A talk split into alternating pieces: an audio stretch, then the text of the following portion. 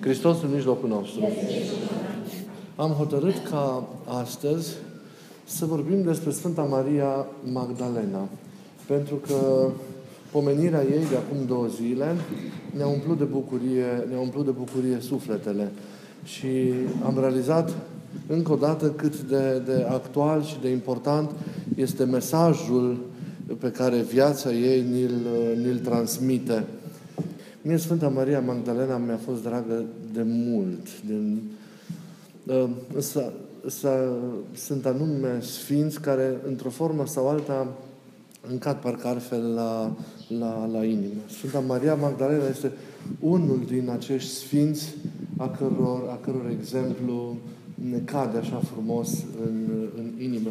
Mai cu seamă că așezarea în celebrare liturgică acestei brave femei um, arată cinstea în tocmai cu cea apostolii pe care ea o, pe care ea o are, dar în același timp pomenirea ei liturgică vorbește și de misiunea specială uh, pe care ea o are și anume aceea de model și de exemplu pentru orice femeie în, în biserică.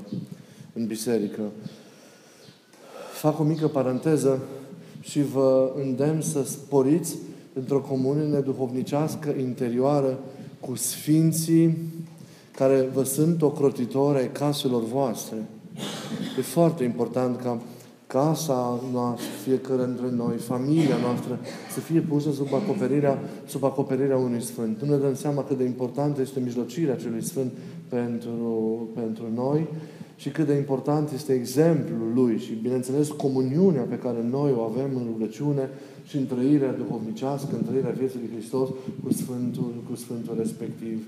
Care nu aveți așezați acești sfinți, vremea să mă chemați, să mă duceți, să mă rugați, să vă binecuvântez și să vă, că sunt duhovnicul vostru. Dar puteți cu orice preot să faceți lucrul acesta și să vă așeze un sfânt ocrotitor al, al, al casei voastre în lumina căruia să încercați să vă trăiți, să vă trăiți viața, viața de creștini. Sfânta Maria Magdalena este un personaj despre care nu se cunosc foarte, foarte multe, multe lucruri. Însă um, s-au creat multe versiuni, multe variante ale, ale vieții, vieții ei, pornind de la anumite anumite lucruri care nu tot timpul au fost conforme cu, cu adevărul. Au fost foarte multe legende create în jurul vieții în jurul personalității ei, încă de la, din Evul Mediu și continuă până astăzi, vedeți, cu variantele acestea de, de filme care există în jurul vieții lui Isus și care acordă un rol sau alt, o poziție sau alta în jurul Mântuitorului Hristos, uh, Mariei, Marie Magdalena. De aceea, iar aceste poziții pe care, care îi sunt conferite corespund mai mult sau mai puțin adevărului, de aceea o aplecare cu realism asupra vieții ei este mai mult decât, mai mult decât importantă. Sunt mențiuni evanghelice despre Sfânta Maria Magdalena. Ea este pomenită de 13 ori în, în, Noul, în Noul Testament. Informațiile sunt despre ea puține la Sfinții, la Sfinții Părinți, de foarte multe ori uh, și informațiile despre ea la chiar Sfinții Părinți sunt, uh, sunt amestecate. Mai este menționată în Evangheliile apocrife. Există și o serie de scrieri apocrife pe lângă scrierile canonice uh, socotite, inspirate de Duhul Sfânt. Există și Evanghelii apocrife, apocrife adică neinspirate, dar care sunt valoroase ca, sunt valoroase ca și uh, Uh, valoare istorică sunt importante pentru noi, pentru că ne oferă anumite informații, deși la ele nu ne vom referi niciodată ca la niște scrieri inspirate, pentru că adesea în cele ce țin de credință, de dogmă, ele, uh, ele pot suporta pot suporta deviații de la, de la adevăr. Dar, în general, Evangheliile și lucrările apocrife mai vechi ne pot da cel puțin informații istorice legate de viața și de lucrarea unui anume sfânt. De aceea, în Evanghelia apocrifă a lui Petru, a lui Filip, dar și a lui Toma se află referiri la Sfânta Maria Magdalena. În sfârșit, încercăm în câteva cuvinte o, re, o mică reconstruire a personalității Marie Magdalena, pornind de la toate aceste informații care au ajuns până la, până la noi și, bineînțeles, axându-ne în primul rând pe, pe Evanghelie care rămâne centrală ca referință la viața și la, la lucrarea acestei, acestei femei. Numele ei ne arată de unde provenea. Magdalena ă, înseamnă că era, provenea din localitatea Magdala. Aceasta era o cetate din Galileea, aproape de țărmul lacului Genizaret, era o localitate în vremea respectivă, ne arată istoricul bisericesc Eusebiu Flaviu, mai mare decât Nazaretul, copilăriei și tinereții Mântuitorului. Tot el ne zice că acea cetate era înconjurată de un zid solid, avea două piețe de grân, un apenduc mare, un anfiteatru în stil, în stil grecesc și un hipodrom. Era un important centru pescăresc în zonă, localitatea asta, aceasta de origine a, a, a Mariei. Uh, Evanghelia după Luca, capitolul 8, versetele 1-3, ne-o prezintă ca pe o evreică galileancă înstărită, care îl urma pe, pe Mântuitorul Hristos împreună cu alte femei, nu? grupul acela de sfinte femei sau femeile, femeile mironosițe, și care ajuta cu bani misiunea ea oferea un sprijin împreună cu celelalte câteva care sunt menționate acolo, ajutor financiar important în, pentru misiunea uh, apostolilor adunați în jurul lui Hristos, în situația în care Iisus nu mai profesa, din momentul în care s-a dedicat misiunii, nu mai profesa misiunea sa și la fel, la fel apostolii. Maria și tovarășele sale asigurau cumva traiul zilnic al, al Mântuitorului Hristos și al, și al apostolilor. Mai mult decât sigur este faptul că ea nu a fost, nu a fost măritată. După eliberarea de neputința ei, și vom vedea îndată că Scriptura vorbește că a fost eliberată de șapte draci și vom reveni la, la, momentul, la momentul acesta, ea a dus o viață cu totul închinată Mântuitorului Hristos și misiunii sale cu care ea se identifică și se vede acest lucru din modul în care se creionează viața ei de acum înainte. Ea probabil că l-a auzit și înainte de convertire pe Mântuitorul, predicând prin localitățile și prin satele din Galileea. Învățăturile lui Hristos atrăgeau oricum atenția. Și dincolo de aspectul lor dumnezeiesc, învățăturile lui uh, uh, uh, sociale erau, erau extraordinare. Încurajau poziția și statutul și slujirea, slujirea, slujirea femeii la momentul, la momentul respectiv. Să nu uităm că în Antichitate, și lucrul ăsta îl știți foarte bine, femeile în general erau îngrădite în libertatea de mișcare, în relațiile cu ceilalți, chiar și rolul pe care îl jucau în sânul familiei, în comunitatea religioasă și în planul, și în planul politic. Maria cu siguranță a auzit de Hristos și, și, și cuvântul și mesajul său cumva a ajuns la inima ei, dar această auzire nu a determinat-o ca momentul respectiv să-L urmeze pe, pe, pe Mântuitorul Hristos. Profundul ei atașament față de Domnul, dăruirea ei de plină, liberă, profundă, necondiționată față de, față de Hristos, s-a datorat eliberării ei de acei șapte diavoli, care, o, o, ne zice Scriptura, o stăpâneau. Evanghelia după Luca ne lasă în mod clar să înțelegem că Isus este Cel care a intervenit, deși nu se spune direct, dar ne lasă să înțelegem clar că Isus este Cel care a intervenit și a așezat pacea și liniștea în sufletul, în ființa acestei, acestei femei. Probabil că ea a fost posedată în toată puterea cuvântului înainte de a-L însoți pe Mântuitorul Hristos. Nu știm, nu știm însă natura răului grav, nu? moral, psihic sau fizic, care o lovise pe, pe, pe Maria din, din Magdala. În ceea ce o privește pe Maria Magdalena, să știți că există niște interpretări, chiar și tradiționale, dar care n-au fundament și care o identifică în mod, în mod greșit pe Maria Magdalena, fie cu acea prostituată fără nume care vine la, final, la finalul vieții, aproape de finalul vieții lui Iisus, pocăindu-se și ungându-i picioarele și părul cu alabastru și al cărei nume nu se dă și tocmai pentru că în episodul, în ordinea următoare, relatării textelor se vorbește despre Magdalena, se presupune, mult zic că ea ar fi, deși uh, analiza tuturor textelor și avarantul arată că nu este vorba de, de acest lucru. Mulți conf- o confundă cu Maria, sora lui Lazar, și a, lui, și a, și a Martei pe Maria Magdalena. Și există chiar astfel de confuzii și în scrierile părinților care nu corespund însă cu, cu, cu adevărul. Dacă ei și analizez textele și acest lucru s-a întâmplat în contemporanitate, mulți mari teologi de renume de la noi din Occident s-au ocupat de acest lucru, se vede că e un pic forțat să, să, să socotești că neputința pe care a avut-o Maria Magdalena a fost de natură sexuală sau a pornit din, din, din zona aceasta a unei prostituții și așa mai departe. Nu se știe care este, este, este natura neputinței din care Mântuitorul a eliberat-o pe, pe, Maria, pe Maria Magdalena. Noi știm doar că a fost un rău foarte grav, dar natura acestui rău nu se, nu se cunoaște. Iisus a eliberat-o dându-i astfel, și acest lucru e foarte important, posibilitatea unei vieți, unei vieți noi. Unei vieți noi în scrierile apocrife mai cu seamă, atunci când se relatează despre Maria Magdalena și despre viața ei înainte de, de, de, de patima și de învierea Mântuitorului Hristos, ea este mereu prezentată ca o persoană cu o înțelegere superioară, chiar și apostolilor, cu o putere de pătrundere în adevărul, în adevărurile dumnezeiești extraordinară și, și, și, și unică. Credința ei, înțelegerea tainelor credinței, uh, sunt uh, virtuți care au împodobit chipul, chipul ei. Într-o perioadă în care, ați văzut, și apostolii erau bântuiți de neînțelegere, erau cuprinși, mai cu seamă, în timpul patimilor, de, de, de, de frici și de, și de spaime.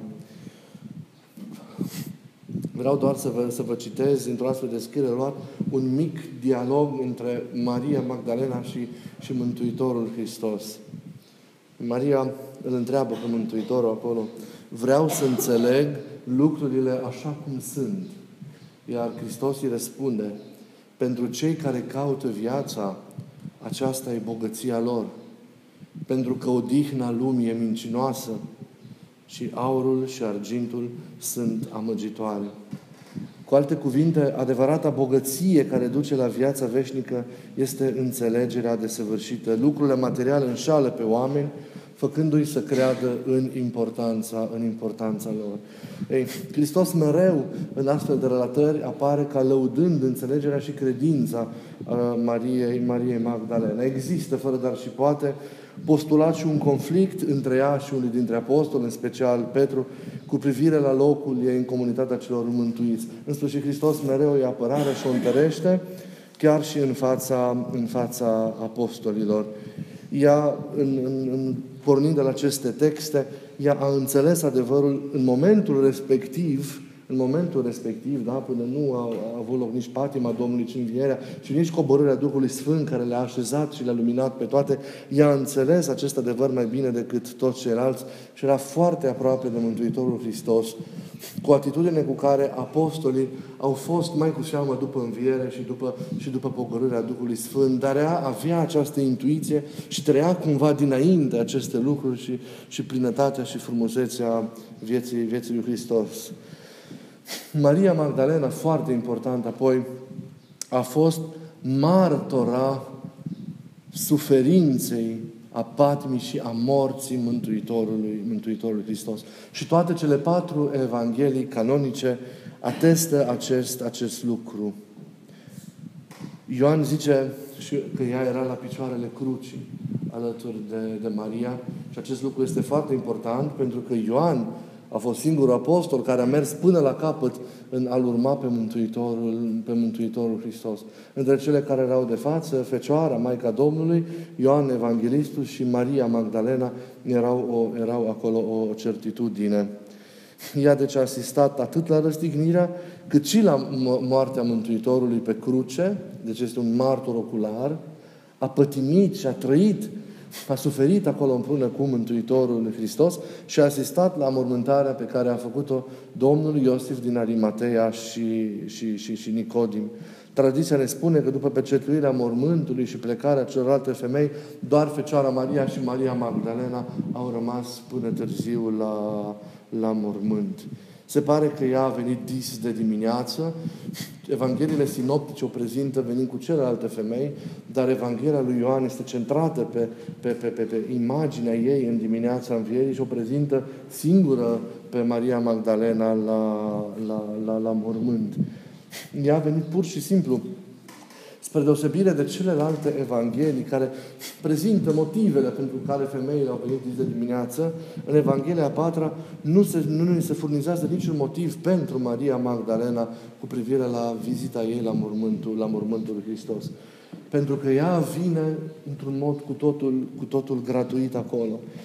În ea este o dorință puternică de a sta aproape de trupul Domnului și mirelui ei. Ea vrea pur și simplu să fie aproape de ei este marcată profund, ea este cumva tulburată de ceea ce zicea Rainer Maria Rilke, că e acea arzătoare intimitate a absenței. Acea arzătoare intimitate a absenței. Maria era cufundată într-o căutare a mirelui Hristos. Nu este distrasă de nimic, Maria în durerea ei și în căutarea aceea îndurerată a lui, a lui Isus. Nu este, nu este deranjată, dacă încercăm așa să pătrundem cumva momentul, nici măcar de prezența celor doi îngeri, care la un moment dat se arată și o întreabă de ce plângi, dorind să-i binevestească învierea. E o iubire persistentă, acolo dincolo de moarte. Maria, în vârtutea acestei iubiri, nu vrea nici de cum să accepte sfârșitul, tocmai pentru faptul că pentru ea Isus, Isus era, era totul. Era acea, acea iubire în vârtutea căreia ea nu vrea să primească un final pentru acea poveste.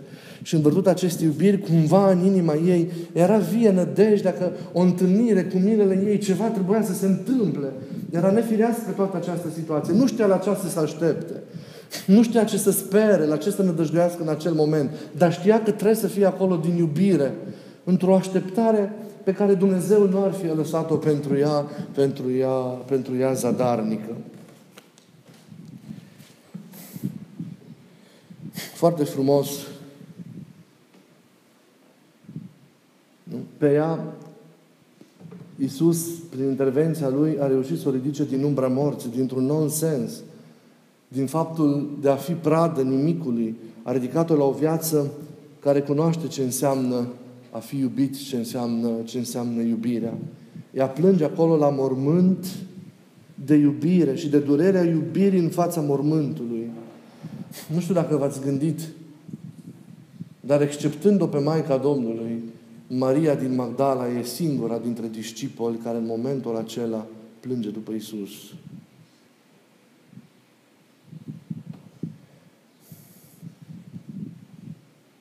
Bernard de Clairvaux, pe care l-am mai citat eu în anumite momente, într-un comentariu la cântarea cântărilor din Vechiul Testament, la un moment dat pune niște cuvinte în gura Mariei, Mariei Magdalena. Maria nu știe ce să facă nici cu îngerii când se arată, pentru că era cu tot absorbită de iubirea aceea și de căutarea aceea îndurerată a lui, a lui, a lui Isus. Și ea spune așa frumos, refuz viziunile și visele. Mă deranjează chiar și îngerii, pentru că Isus al meu îl depășește, pentru că Isus al meu îi depășește cu mult în frumusețea așa și în strălucirea sa. Așadar, nu pe alții, fie îngeri și fie oameni, îi vreau, ci pe El întreg îl rog să vină la mine și să mă îmbrățișeze. E o iubire care caracterizează profund viața Mariei, Mariei Magdalena. O iubire profundă, adâncă față de Hristos. Pentru că iubirea lui Hristos, așa cum arată Sfântul Apostol Pavel în Epistola a doua către Corinteni, este o iubire care constrânge. E o iubire care face ca inima ta să nu se liniștească nicio clipă până când ea nu este trăită profund, până când tu nu te întâlnești cu cel pe care, pe care îl, îl iubești. Și la o asemenea iubire, la o asemenea căutare, Iisus, Iisus îi răspunde. Iisus vine și Ioan e singurul care arată acel moment al întâlnirii în dimineața învierii dintre Iisus și Maria Magdalena. Iisus îi se arată, ea îl confundă cu grădinarul, pentru că, știți, nu putea să fie recunoscut Isus după, după înviere. Și uh, el o strigă pe nume Maria. Nu-L recunoaște pe Isus din afară privindu-L, ci îl recunoaște cu inima. Îl recunoaște pe Isus prin iubire. Ea este oița care le cunoaște glasul păstorului când o cheamă. Nu? A vedea și a asculta, a asculta cu inima. Și Maria, iată, care îl caută pe Domnul, îl găsește pe Domnul. Și cade și se prostărnează în fața lui dorind să-l atingă. Da? Căutarea ei duce la întâlnire, iar întâlnirea provoacă adorația. Pe Dumnezeu nu-L cinstești, nu-L venerezi. Pe Sfinții cinstești și venerezi. Pe Dumnezeu îl adori. Și Maria cade în acea adorație splendidă, în acea, în acea contemplare din care este ridicată doar de către porunca lui Hristos, care o trimite să fie misionară, care o trimite să spună apostolilor învierea, că El este viu și ea astfel devine apostolă a apostolilor. De aceea, noi o și numim în, în, în, în rânduiala liturgică Sfânta Mironosiță Maria Magdalena, cea întocmai cu apostolii. Ea cea din tâi este cea care se întâlnește cu Isus cel viu și se duce și îl mărturisește apostolilor. Rolul ei e foarte important, deci, în aceste, în aceste clipe. Mai important ca la apostolilor. Ea a fost cea din tâi care a crezut, nu numai că l-a întâlnit, ci a crezut că Isus a înviat. Și este primul mesager al, al, al învierii. În acele clipe doar ea, pentru puține clipe, putea să spună că l-a văzut pe Iisus cel viu. Și a avut acea șansă să vestească apostolilor învierea, apostoli care au mers la rândul lor până la marginea lumii, ducând mesajul învierii și fiind ei înșiși martori ai învierii. Această femeie, iată unde a putut să conducă iubirea ei fără de margini față de Isus. Iată ce reverații, iată ce contemplații, iată ce trăiri extraordinare poate să rezerve cu adevărat iubirea față de Domnul. Iar contemplarea și misiunea, iată că se arată a fi coordonate esențiale ale acestei femei iubitoare de, de, de, de, de Hristos. Și pentru noi aceste coordonate sunt importante și sunt un mesaj. Și noi suntem chemați să-L adorăm pe Isus relația noastră personală cu El, prietenia noastră cu El, presupune acest, această adorare a Lui. Această închinare profundă a ființei noastre în fața celui care este viața, celui care este lumina, celui care este, este iubirea. Și această adorație a noastră, această care ne dă putința contemplării lui Hristos, trebuie să fie urmărită de noi necontenită, atât în rugăciunile noastre, cât și în participarea noastră aici, la liturghie și la cultul pe care Biserica îl închină Mântuitorului, Mântuitorului Hristos. În fiecare ceremonie liturgică, cel mai important lucru este adorația, nu riturile și cântecele sau gesturile liturgice, oricât de frumoase și de încărcate de sens ar fi, ci adorația, noi, noi trebuie să traversăm toate aceste rituri, toate aceste cântece, care la urmă urmei sunt forme exterioare, care ne conduc spre acest interior, care este întâlnirea cu Isus, adorația lui Hristos. Da? Trăirea extraordinară pe care ea a avut-o în dimineața învierii și a avut-o mereu, cu siguranță. Ei, ne întâlnim acolo cu Hristosul, care devine, închinarea noastră, întâlnirea noastră cu El, devine adorație și a-L adora înseamnă a-L face cunoscut pe Isus. Iată lecția Mariei, Mariei Magdalena. A-L adora pe Hristos înseamnă apoi a-L merge și a-L mărturisi pe Hristos. A te întâlni cu El în grădina învierii înseamnă a duce apoi tuturor oamenilor din jurul tău mesajul învierii lui Hristos, a mântuirii care ne-a venit prin Hristos. Al duce pe El însuși tuturor oamenilor din jurul tău cu timp și fără timp. Iată mesajul Mariei Magdalena. Iată cele două mâini care sfințesc și întregesc ființa. Contemplația și misiunea. Misiunea adevărată se fundamentează pe contemplație și nu există contemplație care să nu, să nu, devină, să nu devină misiune. Suntem chemați cu toții, prin nevoința noastră, prin osteneala noastră, da? să, să, să ajungem să-L întâlnim pe Hristos și să-L contemplăm pe Hristos, să-L adorăm, să ne unim cu El, cu El în iubire. Și câștigându-L și umpluți de Hristos, să mergem și să-L dărim pe Hristos prin cuvântul nostru, prin viața noastră, prin ceea ce suntem noi, ca existență, ca lucrări, da? Tuturor oamenilor de lângă, de lângă noi. A-L adora și al mărturisi pe Hristos. Al mărturisi pe Hristos înseamnă al sluji pe Hristos. Da? Ai sluji pe alții. Identificându-L pe Hristos în toți oamenii din, jur, din jurul tău, neținând nimic pentru, pentru tine însuți. Iată ce virtuți splendide a avut Maria Magdalena în chipul ei. Iată, contemplarea, dragostea profundă față de Domnul, credința ei statornică, cu nimic zdruncinat, curajul de a merge totuși în dimineața învierii, înfruntând cumva o pază romană care, care, era, care era acolo. Recunoștința e o virtute iarăși fundamentală a Mariei Magdalena. A fost recunoscătoare pentru acea izbăvire de acel rău grav care, care tulbura ființa și a cărui natură noi astăzi nu o cunoaștem.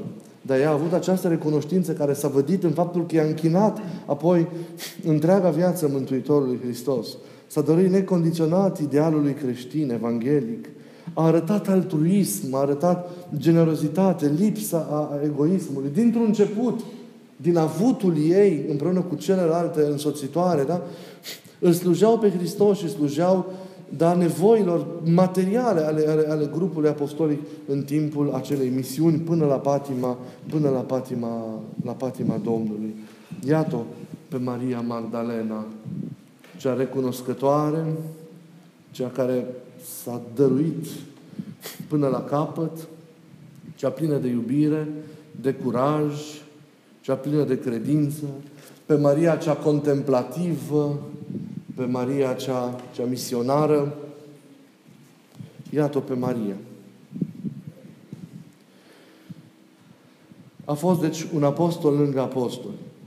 Și după înălțarea la cer a Mântuitorului Hristos, a dus această veste a învierii, așa cum arată și sinaxarul vieții sale, în multe, în multe locuri. Ea a propovăduit în Fenicia, în Egipt, în Siria, și chiar la Roma se vorbește că l-a tămăduit pe împăratul Tiberiu, care avea un ochi bolnav. Sfârșitul vieții ei o duce în Asia Mică, lângă Efes, probabil aproape de Ioan Evanghelistul, de care a legat-o cu siguranță în toată viața ei o prietenie, de care a legat o prietenie profundă. Pentru că ei sunt cei doi, pe lângă Maica Domnului, da? Cei doi copii ai Maicii Domnului, care l-a urmat pe Hristos până la capăt și s-au unit ei și ca prieteni, ca frați, în, în, în dragostea aceasta de a-L urma pe Iisus până la capăt și în trăirea patimilor, patimilor lui Hristos. A murit acolo, la Efes, lângă Ioan. Și se spune că s-a făcut multe minuni la, la mormântul său, iar în anul 899, împăratul Leon al VI-lea, filozoful, a poruncit ca moaștele ei să fie aduse în Constantinopol și așezate în mănăstirea Sfântul Lazar. Astăzi, în Muntele Atos, la mănăstirea Simonos Petra, se află oracle cu mâna stângă a Maicii, a Sfintei Maria, Maria Magdalena. A existat, ea a fost un ucenic curajos și puternic al lui Hristos. Gândiți-vă într-o lume a bărbaților atunci. A existat probabil ne spune scriitorul vechi bisericesc Origen, care a murit în anul 254, a existat o direcție în creștinism a începutor care mergea pe linia credinței și a experienței Mariei Magdalena. Nu știm nimic substanțial despre viziunea asupra credinței, dar ea a fost aceeași cu siguranță ca, la apostol, ca apostolilor, dar a transmis-o în maniera ei unică, în maniera ei, ei proprie. Cu siguranță că a avut o carismă aparte și o mărturisire specială. Același Origen, în jurul anilor 200, ne spune că Maria Magdalena a fost înconjurată de ucenici. Praznicul ei este așezat de biserică, de biserică în, în data de 22 iulie, de 22 iulie a fiecărui, a fiecărui an. Iar de, ca informație, e bine de știut, iar din anul acesta, în, în Biserica Apuseană, Uh, sărbătoarea de aceeași dată a Mariei Magdalena, că e o sărbătoare comună, este, este sărbătoare cu ținere liturgică, ca una din marile sărbători închinate, închinate apostolilor. Să o rugăm pe, pe Maria Magdalena să se roage înaintea lui Hristos pentru noi. Ea le-a iubit pe Hristos mult și a fost mult iubită de Hristos. E un exemplu pentru voi, surorile, dar și pentru noi, pentru, pentru noi toți. La ce înălțime poți să ajungi? La ce înălțime a cunoașterii, a înțelegerii tainelor credinței poți să ajungi? Iată, i-a depășit cel puțin la un moment și pe apostol. Ea deja intuia și înțelegea și trăia acele adevăruri, poate la care apostolii au ajuns abia după pogorârea Duhului Sfânt, după învierea Mântuitorului Hristos. Iată ce iubire poți să ai, iată ce apropiere de Hristos poți să ai, iată ce familiaritate, iată ce intimitate cu Mântuitorul Hristos poți să ai, poți să dobândești dacă iubești mult. Iată câte poți să contempli, câte revelații poți să primești dacă iubești cu adevărat și îți dăruiești și îți închini și îți oferi întreaga ta ființă și întreaga ta viață cu recunoștință lui Hristos pentru toate câte ți le-a dăruit. Nu? Contempla mormântul gol, a, completat, a contemplat îngerii, cu nimic mângâindu-se, decât arătarea celui iubit a liniștit-o și a făcut ca toată acea căutare a ei, acel zbucium al ei, acel dor al ei, să devină adorație. Să nu vă liniștiți. Nici când simțiți mângâieri de har. Să vreți mai mult. Nici când simțiți pace și tihnă lăuntrică. Să nu vă liniștiți. Să aveți mereu acea neliniște sfântă. Acea neodihnă pe care a avut-o Maria din Magdala. Până când nu veți avea pe Hristos întreg în inima și în ființa voastră. Până când nu veți, vă veți regăsi întregi în Hristos. Până când nu vă veți odihni de plin în Hristos. Dorul inimii noastre. Viața și lumina noastră. Pe acest Isus îl căutăm și noi. Îl avem în liturghie. Dar, din păcate, noi suntem poate prea departe de El, care e mereu aproape, datorită a ceea ce s-a interpus între noi și El.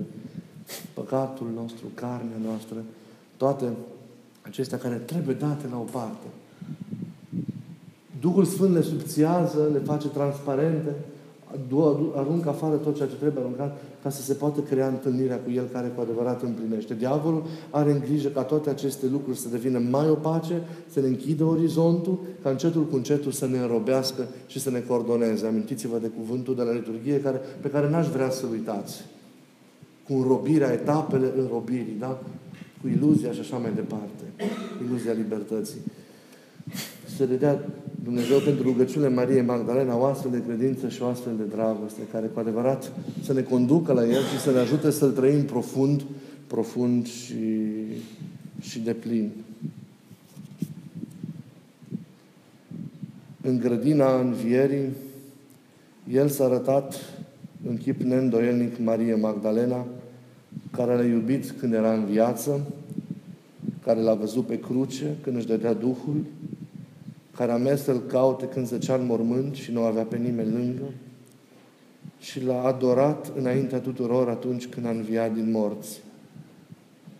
El a învrednicit-o de prima vedere în lumina, în prima întâlnire în lumina învierii, a învrednicit-o cu misiune apostolică față de apostoli, pentru ca vestea bună a vieții celei noi, apoi să ajungă prin ea și prin apostoli până la noi, și până la marginile pământului. Pentru rugăciunile ei să avem cu toții mare milă. Amin.